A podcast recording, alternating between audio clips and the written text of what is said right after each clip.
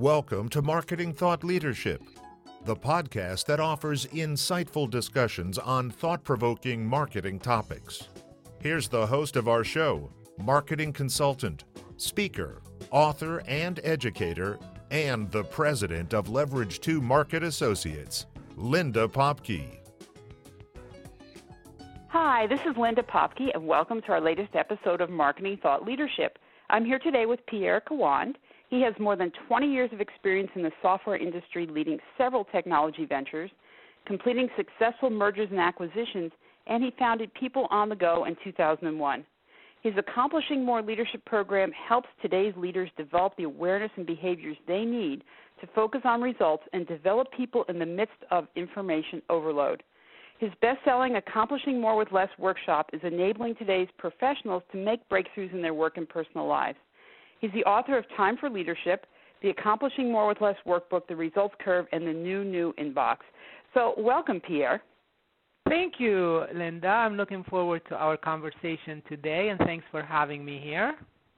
So you've taught, you've written, and you and you've um, spoken about so many different things. Why are you focusing on leadership now? Well, partly because I believe that we're now experiencing a big transformation when it comes to leadership leadership is no longer seen as being for the select few. It has expanded in a way, and it's more of a shared responsibility between leaders and followers. We were very curious about this, and we did a leadership survey, and actually, 70% of the survey participants so far indicated that frontline employees and individual contributors they need leadership skills as well. Interesting, interesting. So frontline folks as well. Um, and we, yeah, we we've thought very much about leadership as being the people, kind of the generals in the front of the of the attack, so to speak. But what you're uh-huh. saying is leadership is now being defined as as something that that we all need a bit of, and and maybe you could tell us how you're actually defining leadership. Yeah, so leadership, in a way, is about uh, certain behaviors that include these following five types of behaviors. That's kind of how we're defining it. So, number one, it's about taking initiatives and then focusing on results and then developing people, combining all of this with strategic thinking and also continuous learning. So, all those together, they create what we're calling that leadership, uh, behavior leadership, um, training, leadership thinking. And actually, Linda, I want to share with you a couple more things about the survey, which are related and very insightful. Uh, the survey is still open, by the way. Okay. And but we took an early look at the results, and some things that really were surprising is we have a question in which we presented 15 leadership traits, and we asked the participants to rank these traits the three traits that ranks the highest were awareness of self, awareness of others, and motivating others. So that is a pleasant surprise in a way because it's supporting what I mentioned earlier, which is it's a new movement, it's a different understanding and different needs around leadership, and I I see that um, as being something very positive. And Time for Leadership, the, the book, by the way, is primarily a guide for taking a journey of awareness. And it's not just awareness for the sake of awareness, but awareness translated to behaviors and to tangible results. So tell me what you mean by a journey for awareness. Talk talk to me about that. Yeah. So it's a it's a journey because uh, change doesn't happen overnight, and because um, the way the way we work and the way, what neuroscience is telling us about our brain and how we embrace things and how we change takes some time and takes incremental changes over time. So, so this uh, what we're calling journey is pretty much, um, and the book is a guide for this journey, a three-stage process in which we first focus on the information overload and how as a as a leader or someone interested in that leadership uh, world how can you first get a handle on the information overload because otherwise, if you don't have time, if you're overwhelmed, you can't lead. So this is more like the prerequisite for leadership. The second part of the journey is more about how do you uh, today understand people better, work in a diverse work environment um, where you have people coming from with different work styles, with different needs, different strengths, and and bring that all together into something that's meaningful, understand people, and be able to maneuver through the complexity of today's workplace. And then the third part of the journey, which is really interesting and unique, has to do with being better at stress management and wellness, which we consider to be a really significant part of that whole leadership uh, journey. Well, it's interesting you say that because um, very often I think some of the leaders we've all been exposed to uh, manage their stress by pushing it off on the people that they lead, right? Uh-huh. So we've probably all seen leaders who created stress as part of their leadership. Um, and, and even people who are established and, and well known as leaders, such as Steve Jobs, who was an amazing leader, created quite a bit of stress to work with him. So mm-hmm. it's a, kind of an interesting thing to talk about leadership as stress management and wellness. Um, so talk to me a little bit about that, and and how does that fit in with leadership? So, like I said uh, earlier, I think our physical and mental well-being are a prerequisite for having the clear mind and the energy that we need in order to practice leadership and be happy and make people around us happy, which is part of leadership as well. So otherwise, we may feel um, exhausted. We may be headed towards burnout. Mm-hmm. So, so that's kind of where where stress management and wellness fit into the picture. I had the opportunity to work with our faculty members who contributed their expertise in, in these areas. And we actually have three specific chapters in the book, one of them written by Dr. Alicia Mayer about stress management and some amazing findings that neuroscience came up with in, in the last uh, number of years and then also with Deanna Moncrief about nutrition, and we have the latest what people really need to know about nutrition beyond the fads and, and some of the misconception about it, and then also about movement. Uh, and Jennifer Wieland wrote the chapter about movement, which is um, an amazing chapter that talks also about the sitting disease and how we need to really counteract that sitting disease, which is causing us over time some some major um, major negative side effects. So all this together brings to us some the energy that we really need to exercise leadership and at all levels. And that's where fitness, where wellness and stress management fit into the picture. Uh, absolutely, and you know this is such a such an important thing because I think that you're right. We hear about so many uh, things around us, and, and people are telling us about nutrition and movement and uh, and stress management, and yet that's all been kind of off to its side, and and you know leadership is, mm-hmm. is sort of mm-hmm. looked at differently. So it's fascinating how you bring this together.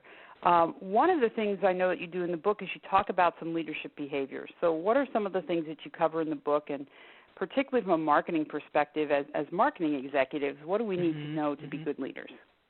Yeah, so uh, so in marketing, and interestingly enough, I spent actually a lot of time in marketing. One of the startups um, that I started was in enterprise marketing product that we worked uh-huh. with and dealt with marketing for years. And very interesting that marketing kind of sits between very different and and very very different groups within the organization, including sales, including product uh, development, and then outside deals with all these other external parties. And so it's a it's a very it's a very diverse kind of group that marketing deals with, and, and a lot of tasks, and a lot of people, and a lot of personalities. So so that makes that first managing the overload especially important and then being able to understand and communicate with people at all levels and also people with different personality types and different styles is even more important. And many of the behaviors that we that we talk about and that we we pretty much encourage, they hit on those needs really well. So I'll give you like a couple simple examples. Um, I did mention earlier the types of behaviors. I put them within that within that model where I have five different types: the taking right. initiatives, focusing on results, developing people, thinking strategically, and learning in, indefinitely. So this is more the big the big categories. But now, in terms of some specifics, just so you so our listeners get a feel for for a couple of the behaviors. So let's talk about thinking strategically, for instance. So when an important and potentially overwhelming decision comes up, instead of panicking or hurrying into it, so stopping, taking a breath, and creating a decision making chart, which is we have samples of these charts in the book. And in that chart, that chart is an invitation to look at it differently and think about um, who needs to be involved, uh, what are the issues to consider, and what type of decision would make sense in this situation. And then just stopping and doing something that's taking an action, like doing this chart, has a huge impact on our nervous system. So basically, instead of that situation being translated to be a threat by our nervous system, which typically is the case, uh, with that added structure, it's going to be interpreted as being more of a safe thing, and it's no longer going to create that same reaction. So it's going to reduce the level of stress. You'll feel calmer. People around you will feel calmer, and you end up with more of a strategic outcome. Now, um, Another one, for instance, again, another little example would be developing people. Related to developing people would be, for instance, identifying a strength that someone has, acknowledging it, and help them use it to create something that's more tangible, and therefore motivating them and creating that rapport with them in a much bigger way. This is far more engaging than simply trying to um, create an engagement survey or some other uh, other you know way to try to create engagement. So uh, so the the book is full of very specific examples, but also invitation to actually apply these in small ways that will eventually add up to to being much bigger uh, much bigger outcomes as they accumulate. Lots of good stuff here. Lots of good stuff. I love the idea about creating a chart that, I mean, what you're really doing is you're funneling that kind of fight or flight um, response into doing something, and then that calms your whole nervous system, which in turn calms everybody around you because you're not as, as stressed. So I think that that's really important. And same thing in particularly developing people. Uh, I want to ask you just a couple of other questions in, in the time we have left. First of all, from what you've seen so far, Pierre, are leaders born or are they made? Is, is one naturally a leader, or or can I can I develop these leadership skills? Yeah, yeah. This is actually a question that comes up so often, almost in uh, in every conversation. And um, yeah, so are are leaders born or are they made? So I would say, um, and you may have already concluded this from the way I've been talking about leadership, that it's more made than born. Um, the way the way we put it is that you you can develop yourself, you can develop your leadership skills, and you can do so building on the strength that you already have and developing additional strength that you might need along the way. But I think it's important to build on the strength that we have. Um, but I don't think I don't think that's the whole story. I don't. I think there is a whole uh, capability that we have, which is building and making new strength.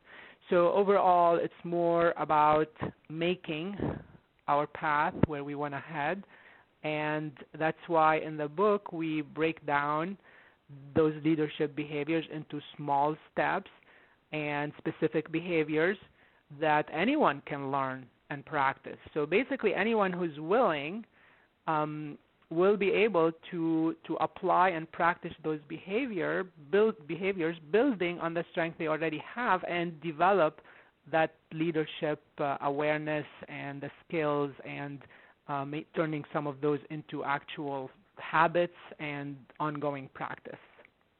That's great. So what I think I hear you're saying is that this is uh, leaders are, are made, not born, which is good for those of us who weren't born as a leader straight out of the womb, um, and that this is not a big, big thing in terms of you have to uh, kind of kind of internalize something right away, but you mm-hmm. really can change and you can do it in small steps. So it's almost like any type of learning an instrument or or an art or a craft or or getting in shape, you start with small steps and they build up, and then you can actually um, see some progress.